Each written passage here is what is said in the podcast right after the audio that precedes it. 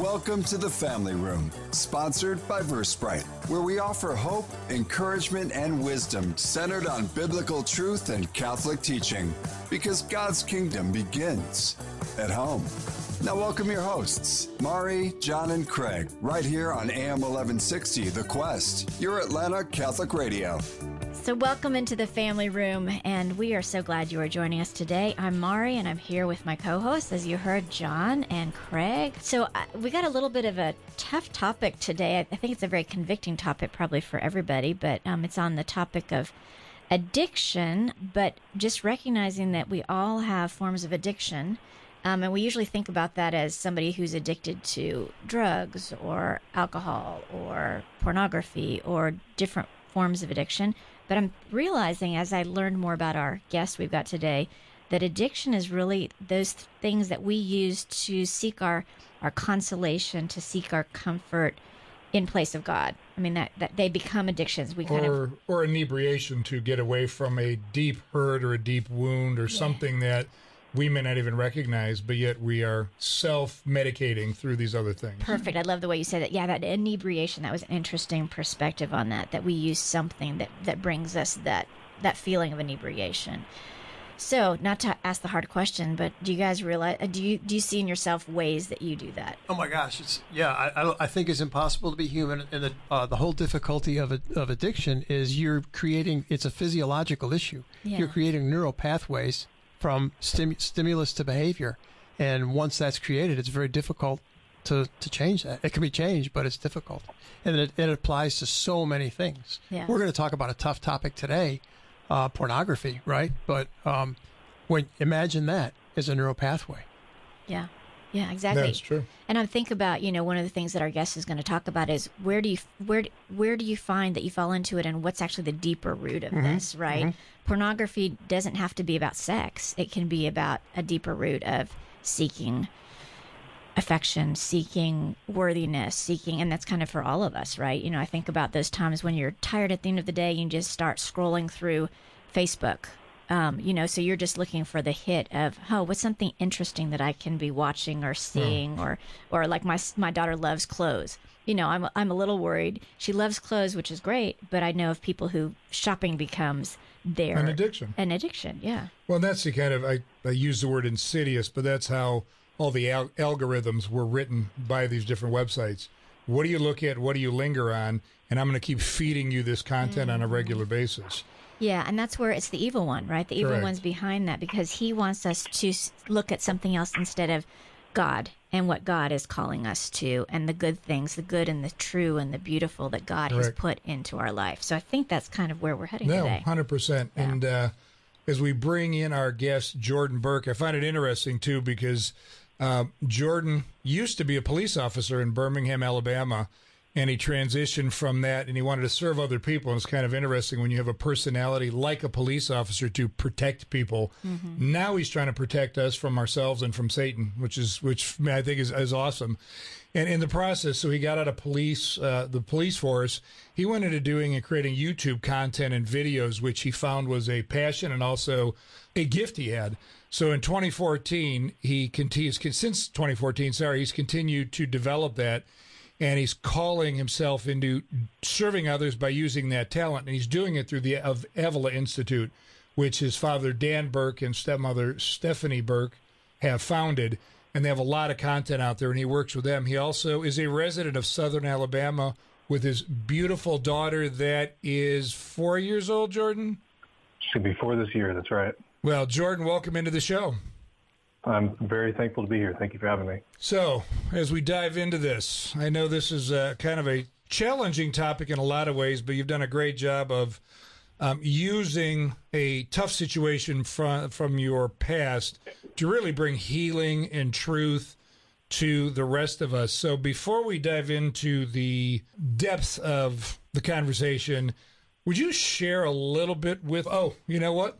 I'm about to jump ahead of myself. We usually start with prayer. Let's do that. John, I apologize. Let's start with prayer. In the name of the Father and the Son and the Holy Spirit. Amen.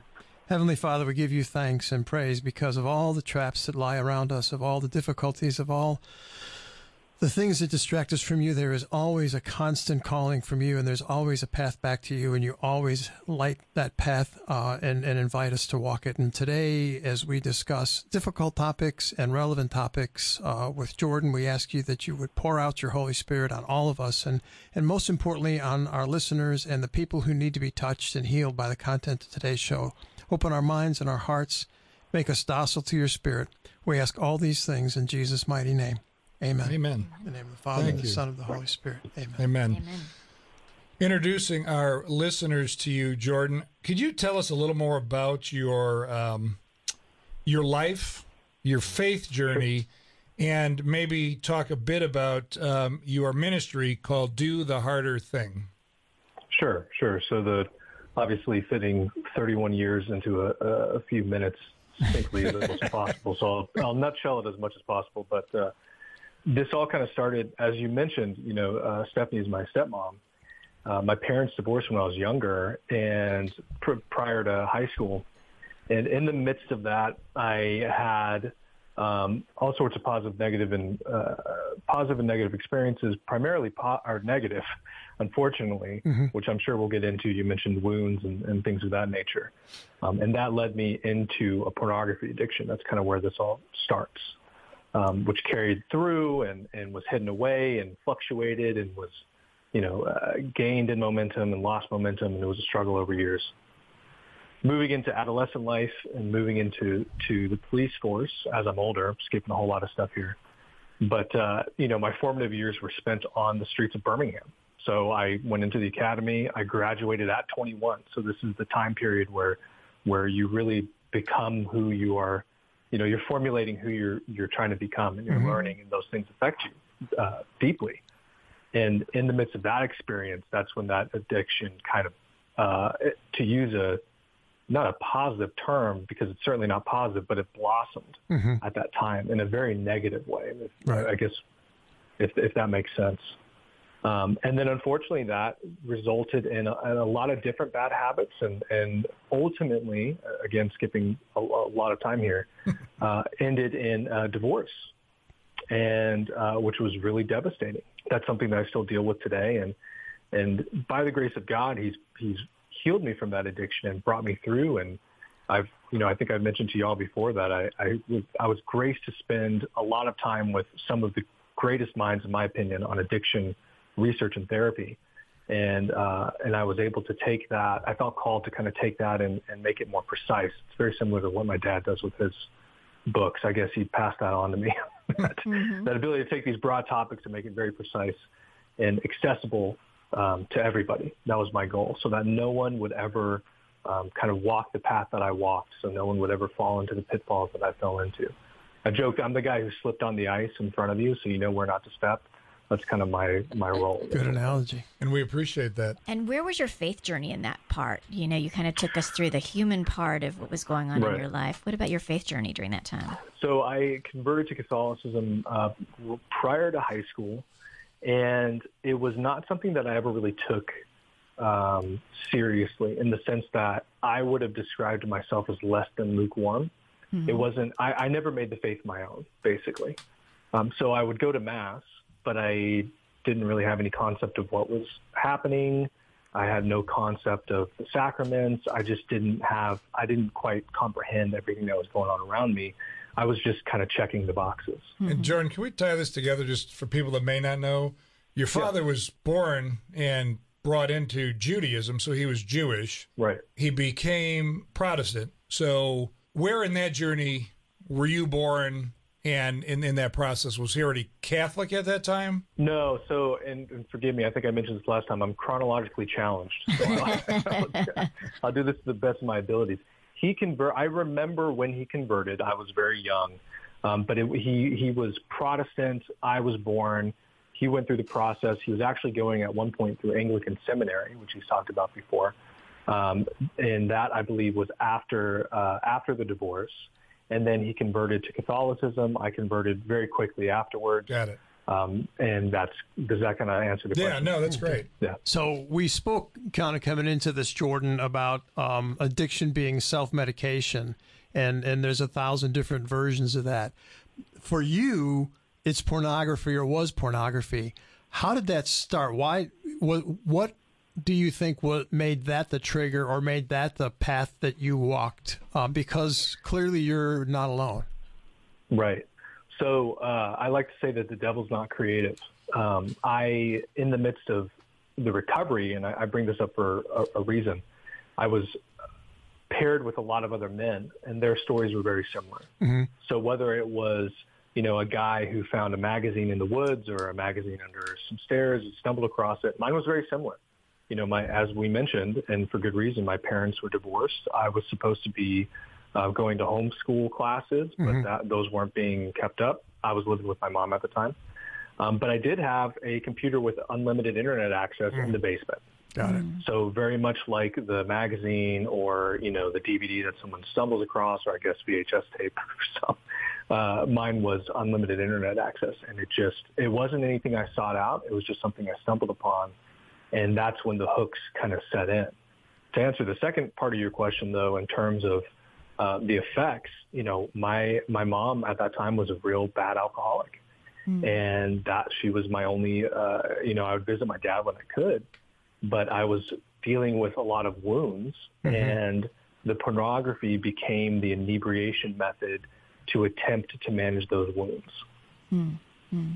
You know, and you mentioned it's an inebriation method, which is it, there's a physiological component of that that happens. Right. And I know that right. Uh, one of the things that you just said, you know, one of the gifts you got from your dad is you take very complex topics and you make it you bring it down and boil it down for people. And so I know you've done a lot of work and study on just the neuro the neurobiology of all of this. And I've heard before that they say that pornography addiction is so strong, like you said, the hooks are so quick and so strong that it's that it's almost like being addicted to heroin. Like it only takes mm-hmm. one pornography hit, especially for men who are so visually motivated, that only right. just one hit of that can can make you addicted. Can you tell us a little bit more about that? Yeah, so I was when I first started researching. I'm the kind of guy that if I'm gonna I'm, if I'm gonna do something, I want to know everything about it, mm-hmm. everything. Mm-hmm. I want to know everything and I wasn't uh, at the time. I just was was not finding fulfillment in what was being presented. A lot of these books, especially within our faith, which is beautiful and wonderful, was just simply you know pornography is bad. It's you know it's a mortal sin, and that's it. Like, mm. well, but there's got to be something more. There's something more, something going on. And so I deep, I dove deep into that research, and I found, you know, thankfully there are there are um, people who study the brain and cognitive function specifically who are finding these related links between, as you said, you know, the effect of a heroin uh, use and matching it to pornography use. Mm-hmm. You know, as was mentioned earlier, you actually build neural pathways when you utilize pornography. It's, it has the same effect uh, as a, uh, as a narcotic. Mm-hmm. You know, so you, we're talking about not to get too too deep into it, but the nucleus accumbens, you know, that plays into it, the basal ganglia. There's a reward system in your brain. When you feed your brain something, you train it to do something, uh, you build that neural pathway. And then, more specifically, and this is, I'm sure we'll get into it, when you have some sort of trigger, or if you have some sort of feeling that you need to uh, self-inebriate, you've already trained your body to respond in a particular way. So you go out and you seek the thing that you've trained your body to to feed off of and want, mm-hmm. if that makes sense. Yeah. That makes a lot of sense. Why don't you keep going down that path a little bit? Because I've heard that addiction in general can have, you know, obviously physiological impacts on you. But I had heard more recently that like pornography actually affects your brain and its formation of your brain and how early you get into it. You know, I think it's the gray matter. I'm not I'm not as technical right. as you are, but it actually impacts how that develops. Can you talk about that? And then we want to get into the heart of this thing more importantly, I think. But yeah, would you talk about the gray matter part of it for a moment? Yeah. So basically, we're talking about the use of pornography or the use of any drug. You're hijacking your system. So dopamine and serotonin are used and abused in levels that are, are not normal, are not normative to your everyday function, which is why these neural pathways are built, right? So somebody, I believe it was in Denver. I, I wish I would have thought about pulling it up uh, prior to this, but I believe it was in Denver. They did a research on um, pornography use and men's brains and specifically what happens. And if I recall correctly, they were using pornography four hours a week And regardless of the time, though, I don't want anyone hearing that and thinking like, "Well, I'm not doing four hours." that's, that's, I'm under the not how it works. Right, that's not how it works. Um, just at that, which is which is small compared to a lot of people, they noted that gray matter formed slower, or that gray matter that was existing was lessened in its effectiveness and use. Um, And the so gray matter is ba- what again? Sorry. So, our, so we all know. a part of your brain that helps. Uh, gosh, how do I describe it?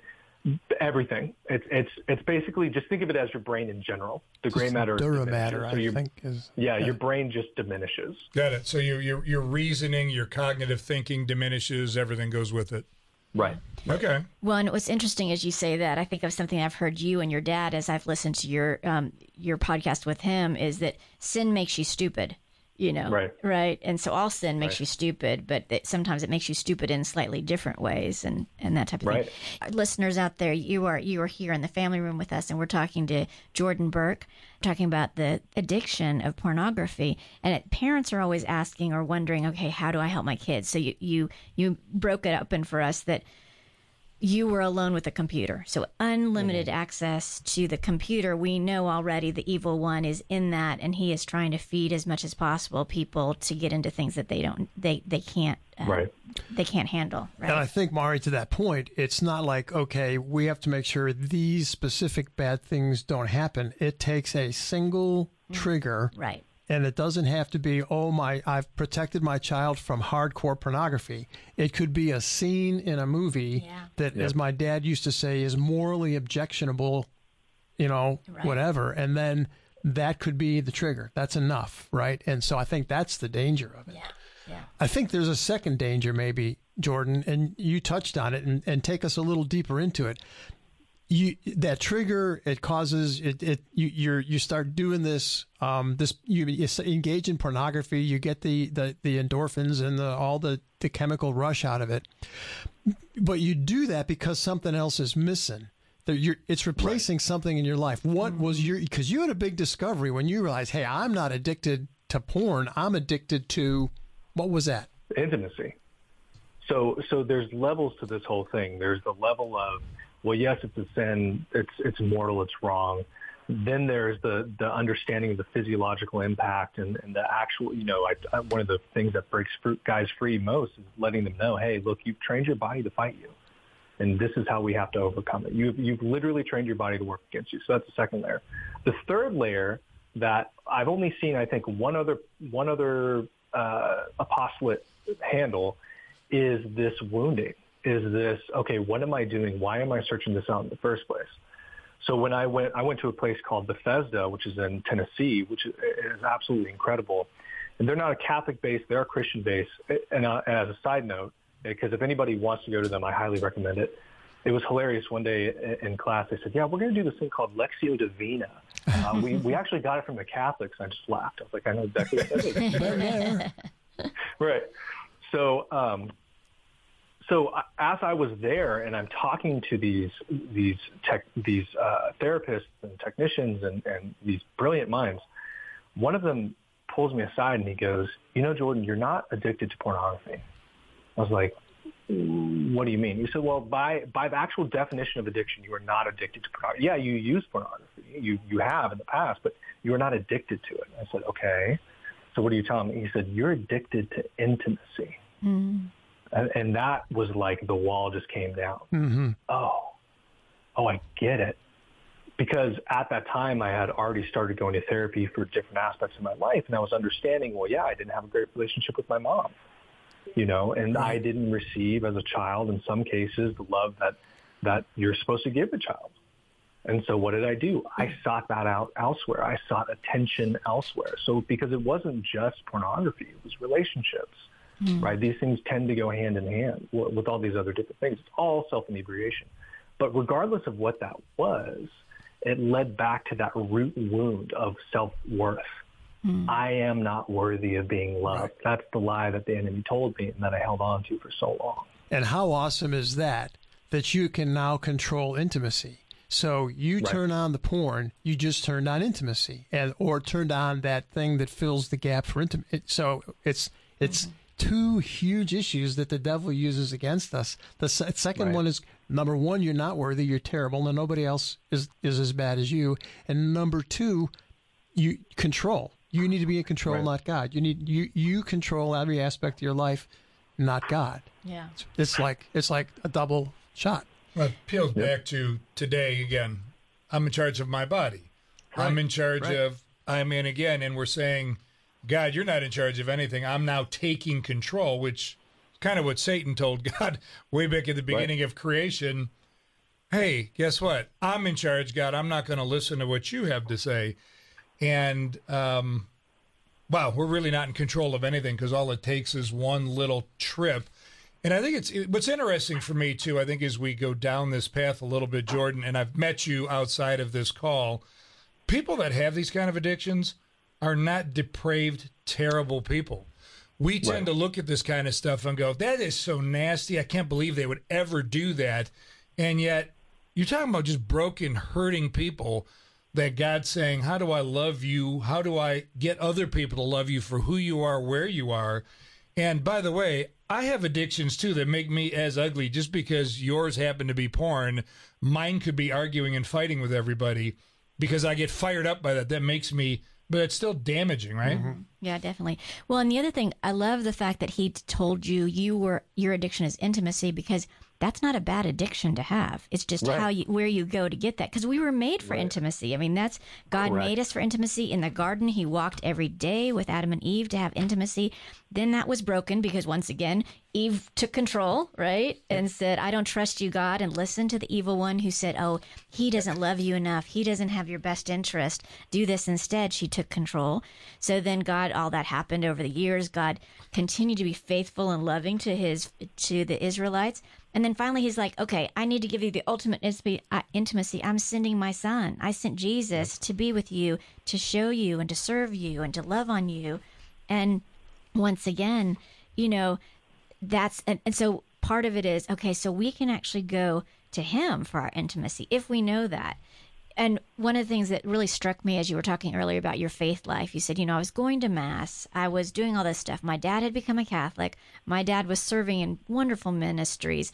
Um, he was even feeding me, right? Your dad was, because of your dad's uh, gifts, he was not just feeding the rest of the world, he was feeding you all of this. But Right. sin blinds us. So sin blinds us. So even though he handed it to you, you couldn't see it. It could, wasn't revealed to you because you were so mired in this addiction that you had going on. Right. Yeah. Right. That's exactly right. Yeah. Alphonsus Liguori writes in a sermon on, on sin, you know, you, it's, as, it's as if you're in the bottom of a pit. And the more you sin, the mouth of that pit continues to close, close, close, close, close. And the light continues to get darker, darker, darker, darker, darker until you can see no more. Wow. That is the effect of sin on the intellect and on our souls. Exactly. If you read Romans 1, I think everybody needs to read Romans 1 right now because that's what's going on, right? God will eventually, they- you know, he handed them over to a depraved mind, which a depraved mind Yeah. is exactly that. You're sitting in the bottom of the pit, there's no light, and you cannot see truth anymore. Right. Even if That's the truth exactly is being poured on you, you can't see it. It's not oh, revealed. yeah. Yeah. Yep. So then, what led you to get some help? Where, where, what, where did this go to get you to finally say, "Gosh, I need some help. I need to get out of this addiction"? I hit rock bottom. You know, I, I, I had mentioned I was going to therapy for some other things because my marriage was prior to prior to even this, prior to Bethesda, my marriage was in, in bad shape. And why? Well, because as you just laid out, I had a disordered understanding of intimacy. I had a disordered understanding of love. I had a disordered understanding of relationship, all these various different things. And that was, you know, and a lot of that came from uh, a level of effeminacy, a level of, which is a byproduct of saying yes to your flesh and no to God, right? And saying no to virtue, um, not seeking the truth, not seeking virtue. And so, uh, so I started going to therapy to try to help regain um, what I'd lost in my marriage, and then this kind of came along the way. But I had I had essentially hit rock bottom, and, and when you know I'll never forget the words "I want a divorce," and thinking, "Oh my gosh, you know this is it. You know this I, I don't know what else to do other than try my hardest to rectify the situation," which I did. I tried uh, everything I could to rectify the situation so yeah, so that led me to seeking out as much help as I could and, and finding Bethesda and, and diving into the research myself and um, eventually developing, you know, do the harder thing, which, which really helps, uh, which I think uh, is is next to Integrity Restored. I think Integrity Restored does it better than I do, I'm, I'm, and I love those guys. But able to help people overcome in the way that I did. Was that a shout out to Jim O'Day? Jim O'Day is, uh, is a powerhouse. I love that guy. Yeah, and so listeners, if you're listening, all of these wonderful resources we're mentioning, the addiction clinic in Beth, Beth, Beth, Bethesda. Bethesda. I keep wanting to say Bethesda. I'm trying to take us to biblical times, um, to Bethesda, and then Integrity Restored. We'll put those on our show notes. We have an amazing um, associate producer um, named Sarah, who I'll give a big shout out to Sarah because she's amazing in what she does. Amen. She creates our show notes. She she writes up a great summary of what's going on. But she'll put um, all of these resources, including a link to Jordan's ministry, on our show notes, so you can go online and and read more about that. Find it. So we got about a minute left before we we uh, break up, and and and just listening. Let's we'll wrap up, and maybe you can come back on this, or or just something to think about as we go. You you mentioned, I think, in some of your conversations, Jordan, the difference between being broken and shattered, and it made me think of um, Jesus talking to Saint Peter.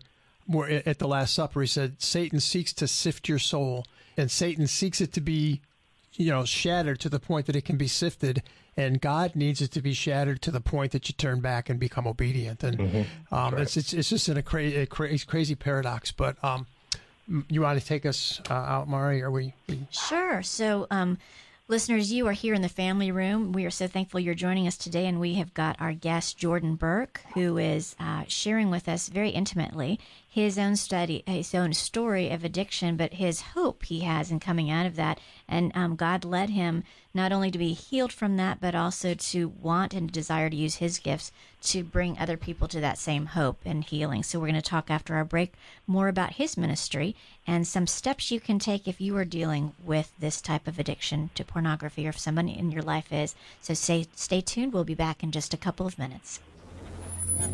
We'll be right back inside the family room in moments. Sponsored by Versprite on the Quest. In today's world, cybersecurity is critical for your business. Award winning Versprite provides solutions to protect your company from hackers. For protection now, see Versprite.com. That's V E R Sprite.com. The Quest thanks Versprite for their support. Here at The Quest, we often hear how our programs touch hearts and change lives. Now more than ever, People need to hear the truth and beauty of the Catholic faith. As a 100% listener supported station, the Quest relies on monthly donations to stay on the air. Please consider making a monthly donation to the Quest and help us continue to provide inspiring Catholic programming. Monthly donors are the lifeblood of the station. Visit thequestatlanta.com to donate. Thank you for your support. Hi, this is AJ with The Quest. Did you know that we are on a mission to invite, inform, and inspire listeners like you?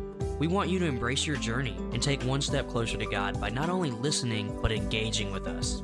In fact, we could use your help with making this vision a reality. I ask you to prayerfully consider joining us as a missionary to help with volunteer tasks at our studio in Roswell, Georgia. If you feel called to help and would like to learn more, please send us an email at info at thequestatlanta.com. Does your parish, charitable organization, or ministry have an upcoming event that you'd like to promote? Advertise it on AM 1160, the Quest Community Calendar. It's easy and there's never a fee. Just visit thequestatlanta.com, click on events, and submit your activity or event. Enhance the success of your community outreach event. Take advantage of the Quest Atlanta's complimentary community calendar and gain more exposure to the Metro faith community. Submit your event at thequestatlanta.com today. St. Joseph was a man of few words. In fact, not a single word of his was recorded in Scripture. But the father of Jesus spoke abundantly in his silence, and he certainly gave us a lot to talk about. Want to go deeper? Listen to the St. Joseph series on your Quest app and on thequestatlanta.com. This is Lisa Popcak from More to Life. Catholic radio changes lives. It's for you, with you, every single day. Whether you're rejoicing over something and you need a community to share that with, or you're struggling with something and you need a community to support you. We're here for you every day to teach you about your faith and to help you live it. This is your home, and we're always here for you. Thanks to our friends at EWTN, our programming is provided free of charge, but this station has other expenses that must be paid to keep the doors open and the lights on. Support of your local Catholic radio station helps keep shows like More to Life available in your area. No matter the amount, your gift works to make a difference for you, for others, and for the future of Catholic radio.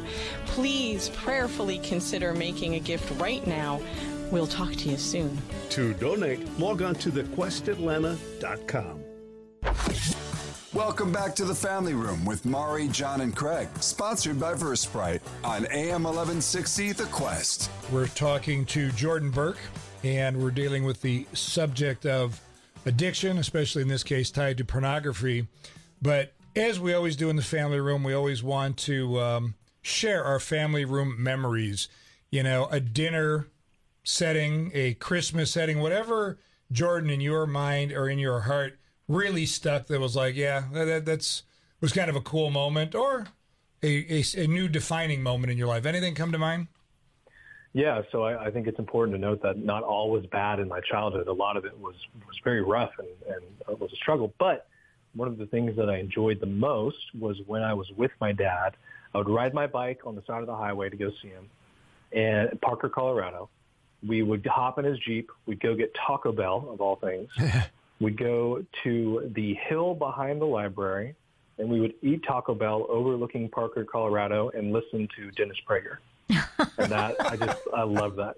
That's so, and awesome. I I didn't understand half of what he was saying, but it, I think a lot of it was really good uh, formation for uh, you know whatever got through, I guess. But yeah, that was that was my favorite. That's, That's, awesome. that's That is interesting. A Jewish gentleman who who has a very Christian take on life a lot of times, and he just drops a lot of dimes of wisdom. That's awesome. Yep. Um, I'd like to just circle back, if you don't mind. Um, John brought up the whole idea of, um, you know, you're not broken, you're chosen type of a type of a, a comment you've made in the past, and you made a reference at one point in time to two different mirrors. You know, holding up two Right. different mirrors. Can you kind of go through that and talk about what what you mean by that and, and what it means ultimately? Yeah, so there was an exercise that I was uh, a part of, that I was led through, I should say, in which we had to really pray and draw what we saw, how we saw ourselves, or how we were revealed in, in that prayer. Nothing goofy. It was just, you know, really think about how you how you see yourself and what would that look like on on on a, on paper as a self portrait. And so I drew this image of myself, and my, my eyes were bloodshot, and I had bags under my eyes, and my mouth was um, basically sewn or zippered shut. And the only other thing you saw were my two hands. And in one hand, I had a mirror that was completely just shattered and broken. And in the other hand, I had a mirror that had a star, and, and, and the center of it was shiny. And the star was what I was reflecting back to everyone. It was whatever I thought that people wanted me to be. Hmm. That was what I was reflecting back to them. And the shattered mirror was my true self, the broken self. And behind that was was just the shell of a of a human. And that's kind of how I how I viewed myself at that time. and that was that ultimately played out in your life, right? Because you go Right. from being a police officer in Birmingham, now you're working in your parents' ministry, two very devout people into very Catholic, true truth, and you're there helping them. And so there's the star, and then in the background there's this pornography issue. Talk about how that all Right. had to play out, please. Well, and even as a police officer, look, I, you can Google my name. I made international news at one for for helping out some kids soccer. I mean, it's this little thing, but like even it goes that far back. I mean, Wow. I, Yeah. that that reflecting back was was was for a long time. Um, but it's just it's the cycle of addiction in a lot of ways, where you you just you engage and then you fall and then there's the physiological aspect like even with drugs you have a come down and that's when the enemy gets in there and he mm-hmm. starts to shame you. Like you are terrible. You are a horrible person. You are sick. You can't you cannot let people know who you truly are. If they find out they're going to never love you you're going to you know blah blah blah blah all these other different lies which then feeds into the cycle again in a different way you know? Mm-hmm. And then what happens? You get triggered Go again back. and then you Yeah. engage again. It just goes. It's this habit loop that happens. What Yeah. about when you came clean with your parents? That- I, I felt mm-hmm. like that would be like one of those movies that you watch where you know the character is not who he's pretending to be, and you're watching just about the time in the movie where everything is going to implode and everybody's going to everybody's going to figure out that this person is a fraud. I mean, I'm projecting those thoughts on you, but talk about how that all went down with your with your dad and stepmom because that was a pretty pivotal moment, also, wasn't it? Yeah, it was. It was the pivotal moment. Yeah, it was. It was very movie like. Actually, I've never thought about it that way, but it was. No, I, I was, you know, dodging my, my dad's phone calls. I was doing my work to the best of my abilities, but at the time I was focused so hard on saving the marriage or what I thought was going to save the marriage that I was pulling 100 plus hour weeks. I was working at the Avila Institute, plus doing uh, handyman work on the side to pay the bills, plus repairing the house because it was going to be sold, plus, you know, all these other different things. I, and if you looked at pictures of me back then, I looked sickly, mm. you know, because I wasn't eating. I was constantly stressed. I mean, it was really at that, that time. And so the, I, my, they knew, Dad and, and Stephanie knew something was going on, but they didn't quite know what it was, mm-hmm. right? And so finally, I got to the point where, um, and this, by the way, is prior to the Bethesda, um, where I just said, I, I have to come clean. You know, and part of it's like, well, I got to go to this clinic for, I'm going to be there for four days. so, I got to explain why I'm a good leaving. alibi or, right. or the truth, right. one, yeah. Yeah. Right but um, but I also knew at that time it was just like I need to come clean because I had been working, I had been I had been getting clean in other ways prior, um, but it, it was just coming to that moment. So we went to the Shrine of the Most Blessed Sacrament in Hanceville. If, if you've ever been, it's, it's stunning. And we went into a room off of the uh, off of the sanctuary, and I sat in a chair and I made sure that I was by myself and they were across from me and that there was a table between us just in case you know things got bad. And and uh, it's amazing what the I enemy just, will tell you is going to happen right? Oh my gosh yes. And i just let it out and i wept and i just let it all out. And and i remembered thinking man i'm going to get fired.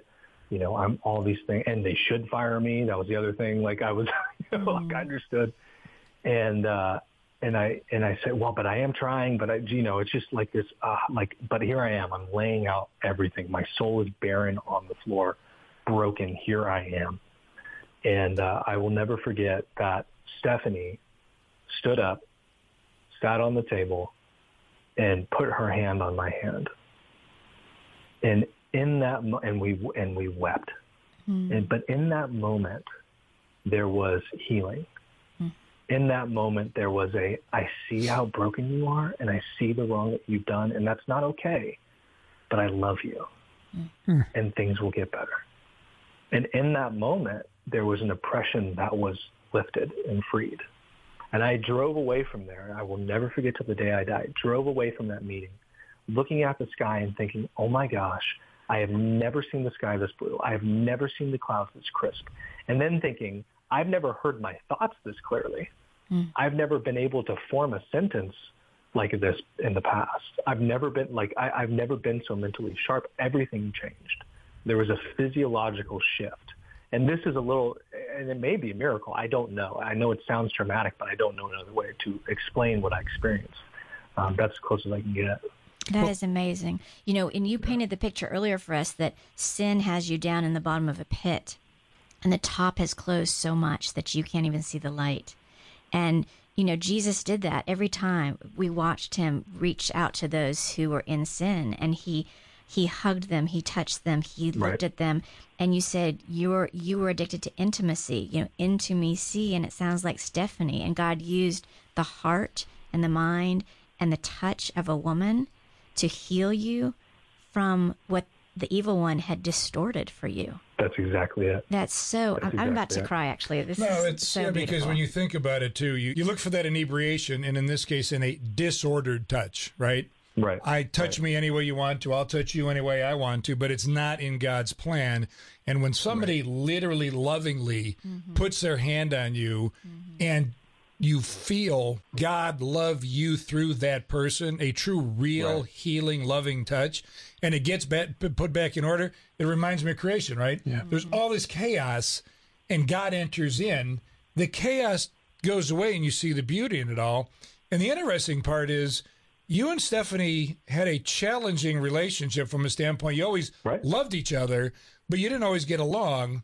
But yet she hears some of the most devastating news and reaches out in love and gentleness and kindness and says, I love you.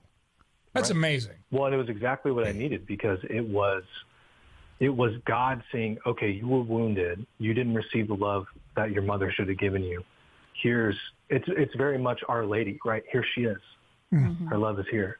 Mm-hmm. And it was, and you, one of, I think y'all pointed that out last time we talked. I had never considered that before, but that's exactly what it is. Mm-hmm. You know, it was rightly ordered love. And and God is so personal because Jordan, he knew what you needed. He knew exactly what you needed. And, you know, part of that is Christ did that too. You know, Christ gazed at Peter, right? And you've told the Right. story before about how, you know, God did that with you and Stephanie. He knew exactly what you needed, who he needed to hear from, and the timing. His timing was so that you would go into Beth- Bethesda with more of a clarity, with a mind that would be open to receive all the healing that you were going to receive at, at Bethesda. Um, but you've talked about Christ and Peter. That's kind of a beautiful story too. Do you want to share that a bit with our listeners about the? Yeah, it's it's just, so you know Peter denies Jesus three times, and we tend to think that later on when when Jesus says, "But do you love me?" and he asks him three times, we mm-hmm. think, "Oh, that's when he forgave them," but that's not the case. That's not the case. The the reality of the situation is, and I got this from from uh, a discussion with Father McDonald, who I've had on the podcast quite a few times, a very good friend of mine, but. Jesus forgave him when he gazed at him mm. because it says Jesus looked at him and then Peter left and wept mm. because he knew. But that gaze was the moment of forgiveness. So then the question is, okay, well, wait a minute. What is the three times he says, do you love me? Do you love me? Do you love me? It's more beautiful when we understand that that is taking the existing wound because that wound at that time for Peter still existed mm-hmm. and saying, hey, this is going to hurt. We have to go back through this, but I'm going to make it right for you. Hmm. I know exactly what you need. Peter, do you love me?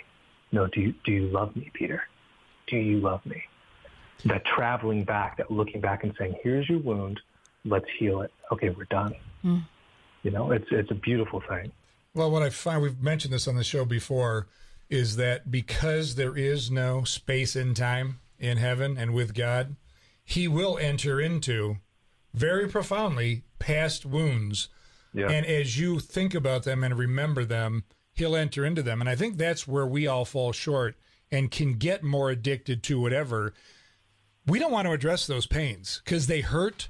We don't want them uncovered. We don't want to sit quietly with God and address them where God wants to unwrap those with his loving care and say, dude, I know you feel this. I know you're hurting, but I'm here and I love you. Let's you and I deal with this. Stop dealing with it with drugs, alcohol, stupidity. I mean, because we get really stupid, as, as as Mari said, when we're sinning. So, um, yeah, I just I just found this whole story profoundly. And if listeners, you're just joining us, you're in the family room with Jordan Burke, and we're talking about uh, not really pornography. We're talking about the healing love and touch of God in an addiction that we all at some point may suffer in some kind of addiction, but how God wants want to wants to I can't even talk, guys, who wants to enter into that and really heal us and order our lives right and get rid of the disorder. Right. Right. So let's let's put two pieces of the puzzle back together again, because you said some important things there. First off, we're not talking about pornography, talking about addiction. We're talking about a very difficult thing, and and, and understanding that the God allows so much so that He can cast that gaze in our direction that says it's okay, come on back. And so for you, Jordan, um, the gaze was maybe the touch from Stephanie. I love you. That affection, that pure, uh, genuine affection, uh, miraculous, but certainly a communication of the spirit that's that's obvious in in your dad and Stephanie when you meet them. Um, so then, so that was the gaze. Then there had to be the healing, like you spoke about with St. Peter, right? So for for you, the healing was at Bethesda. Can you talk Right. about that experience a little bit? Because it seemed like that opened all kinds of insights. Right. Yeah. So you know, the healing started prior to that, but it really, you know, it, it's so apt that they called it Bethesda. You think about the pool, right? Right. That's when I was able to actually go into the pool, so to speak. So recognizing in the midst of all these various exercises and these discussions and you know the Lectio Divina and um, all these other different things from the big groups to the small groups. Uh, the key thing was understanding what my root wound was, which was self-worth, um, and how I tried to put some solve on that wound through the self inebriation, these tactics that we've been talking about for this entire time. Once I understood that, that my wound was this lie that I was mm-hmm. told that you're not worthy of being loved and that you have to seek out love in XYZ ways. And by the way, that's not love. mm-hmm. um, once I understood that, then I was able to move forward. Then I was able to start examining, um, you know, whether it was my emotions and to be on guard for different things as well, you know, if, and, and in relationships with anybody, making sure that I'm not holding up that mirror and saying, this is, is this who you want me to see? No, no, no. Who am I? Who does Christ say I am? Who am I in that? What is my mission? What does that look like for my identity? And then living that and letting Christ do the rest mm-hmm. and, and, and just not giving into that, those lies of, uh, you're not worthy. Hmm. It's tough to come clean and let other people see us though, isn't it? Yeah. Yeah. It can be. So before you go straight into the, or maybe go into go, let's go into what Jordan's put together to, to try to help us out, and then there's there's a couple questions maybe that, that I'd like to plug in at the yeah, end that would give us a little bit insight that could maybe make it just a little bit more personal. Yeah, you know, Jordan, you've got your ministry, and um, you know, do the harder thing, which is interesting because we live in a society that doesn't want us to do anything hard or difficult today. Right. Right. Um, but you have, I'll call them five pillars can you go through those five and really kind of break them down a little bit and talk about what you mean in each one of them? Yeah, so this is a uh, this is on a, a, a digital download that's free. Everything on my website is free. I have no doubt it will be linked um, in the description. But uh, it's called Shedding Blood: The Immediate Action Plan, and I call it Shedding Blood because as I was going through this process, I read Hebrews 12:4, which says, "In your struggle against sin, you have not yet resisted to the point of shedding your blood." And I thought, mm, mm. okay, it doesn't get much more clear than that. Yeah. you know, that's that is that's the foundational viewpoint of this uh, of this war that we're in against ourselves, against the world, the flesh, and the devil. Right. So um, it's the immediate action plan because these are five steps that you can take right away to help you to start overcoming your addiction. And what's beautiful is that the more I did this and the more I kind of mentored guys and talked to different people, these apply to all um, issues that we have. Whatever the sin is, whatever the addiction is, it applies to all. You tweak it a little bit to make it fit that thing. I wrote it towards pornography, um, but it fits everything. So whether it's uh, uh, gluttony or, or, or anger, all these different things, it all kind of fits for the most part. So number one, you have to have to have to have to utilize um, blocking and accountability software, right? So what was my entryway? Unlimited internet access. Right. You cannot have that. If you're struggling you have to remove that temptation. I think I said it before, you know, you they don't have AA in a brewery. That's mm. not how it works. You have yeah. to remove yeah. the drug in order to start recovering from the drug. And then the accountability is the other key aspect because if you don't have accountability, if you don't have somebody watching over you, you're just going to uninstall it and you're going to go back to your ways. Right? Can you explain? So you have to, yeah, some people yeah. might know not know how that works. So how does that accountability sure. piece work? Yeah, so I use Covenant Eyes. I still use it to this day because I, I truly believe in keeping that door closed and, and not, you know, uh, not giving yourself an option.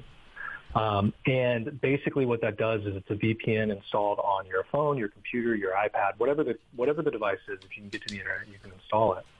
And it blocks certain websites and it triggers when you visit a website that you're not supposed to it will alert your accountability partner. So your accountability partner will get some alert and that they need to contact you and say, hey, you know, do you need to do you need some prayers? Do you need to go? Do we need to talk? Do you need to go get some coffee?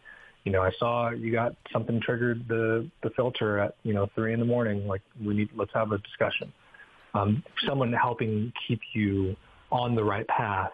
Um, and then obviously it's just a great way to if you're think if you're struggling with it and you're thinking, well, crap, I don't want to let my buddy down, or I don't. This is embarrassing. I don't want them to know. Mm. You know, it's also a good stopgap to make sure that you don't uh, engage in that behavior. Wow. Yeah. So that's the first. That's the first step. You have to do that. You have to remove the drug. Nothing else matters if you're not removing the drug. Um, the second one is learning your triggers. This is this is the next really, really, really important thing. Most people uh, have heard of HALT: hungry, angry, lonely, tired. Um, but there's other aspects to that. You know, are you most tempted before you go to bed? Um, what comes before the temptation? You know, you, one of the exercises that I recommend is if you notice yourself being tempted to a certain sin, whatever that is, or a certain, you know, whatever it is, to stop and write down three things. Uh, what am I feeling right now? What am I doing right now? Who's around me right now? Mm. That gives you data points so you can figure out, oh, interesting. Uh, I'm angry. And it turns out that every time I'm angry, I am tempted to go look at pornography, you know, or I'm depressed. And every time I'm depressed, I'm tempted to go look. Um, and so triggers are super important. Next, you have sacraments for obvious reasons.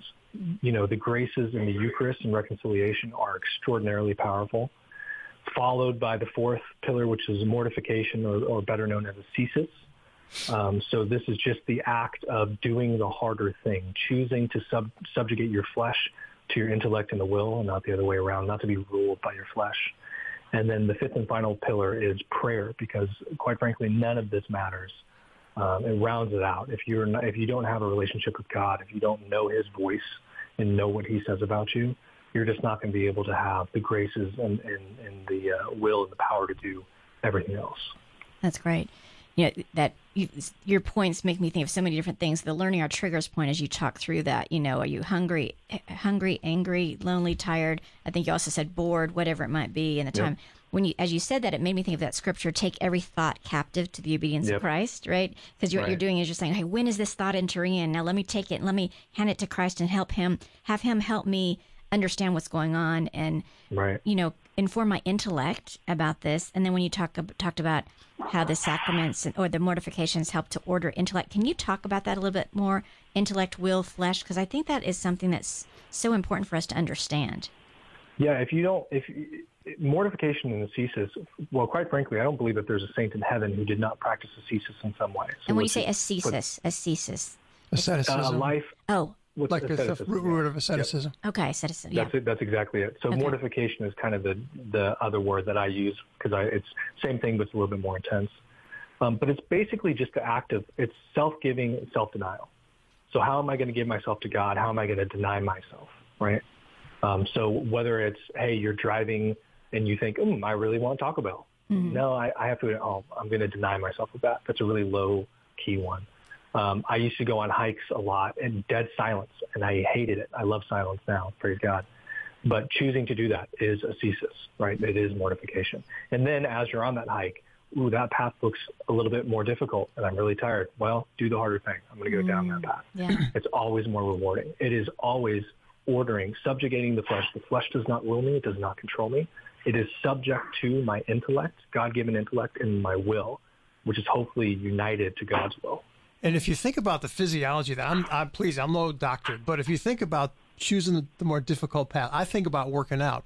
It's after Right. that extra set that you do, your body does the same things as the neural pathways. Your body produces the endorphins and and the well, I forget what the right hormone is, but like you feel better after doing the extra exercise, right? So Yep. you're kind of fighting the right way this mm-hmm. time. And anyway, I thought it's it's amazing how it's almost like God knew what He was doing. And, and you get stronger with the Exactly. exercise. It's the exact same thing with the mortification. yep. right Well, if we're not going to self mortify ourselves, something is going to. I mean, God's not going to let us just mm-hmm. hang out there. You know, life's going to happen to us. So, that's a good point either choose your mortification or be mortified Yes. in other ways yeah, Yeah. Jordan, I think we're uh, we're in a really good place with this uh, conversation. You've brought a lot of light to scenarios that um, sometimes are tough to talk about. And you've done a good job talking about it. And uh, again, you know, let's just make sure everybody listening understands.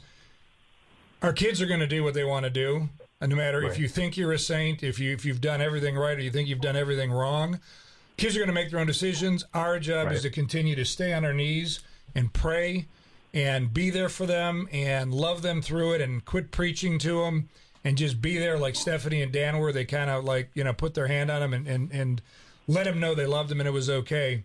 And with that, would you be kind enough to close us in a prayer? Sure, absolutely. In the name of the Father, Son, and Holy Spirit. Amen. Amen. amen Lord, thank you so much for this time together. I ask that whatever you have chosen to say through me would penetrate the hearts and minds of your faithful, of your people, that it would be inspiring, encouraging, that it would help those who are struggling see that there is a light at the end of the tunnel. There is hope, there is goodness, there is joy, there is grace, there is mercy, there is peace. in you, in your arms, pressing our heart against your heart, Lord. Please allow us to do that. Protect us, surround us with your crown of thorns covered in your most precious blood. We ask this in the name of the Father, Son, and Holy Spirit. Amen. Amen. Thank you so much, Jordan. Thanks, we really Jordan. appreciate you being with us here today and sharing with us your story, sharing with our listeners. And listeners, we're thankful you are here with us again. Please join us again next week here in the Family Room where we offer hope, encouragement, truth, and wisdom for families. Thanks for hanging out with us in the family room. Sponsored by Versprite. For more info, go to am1160thequest.com.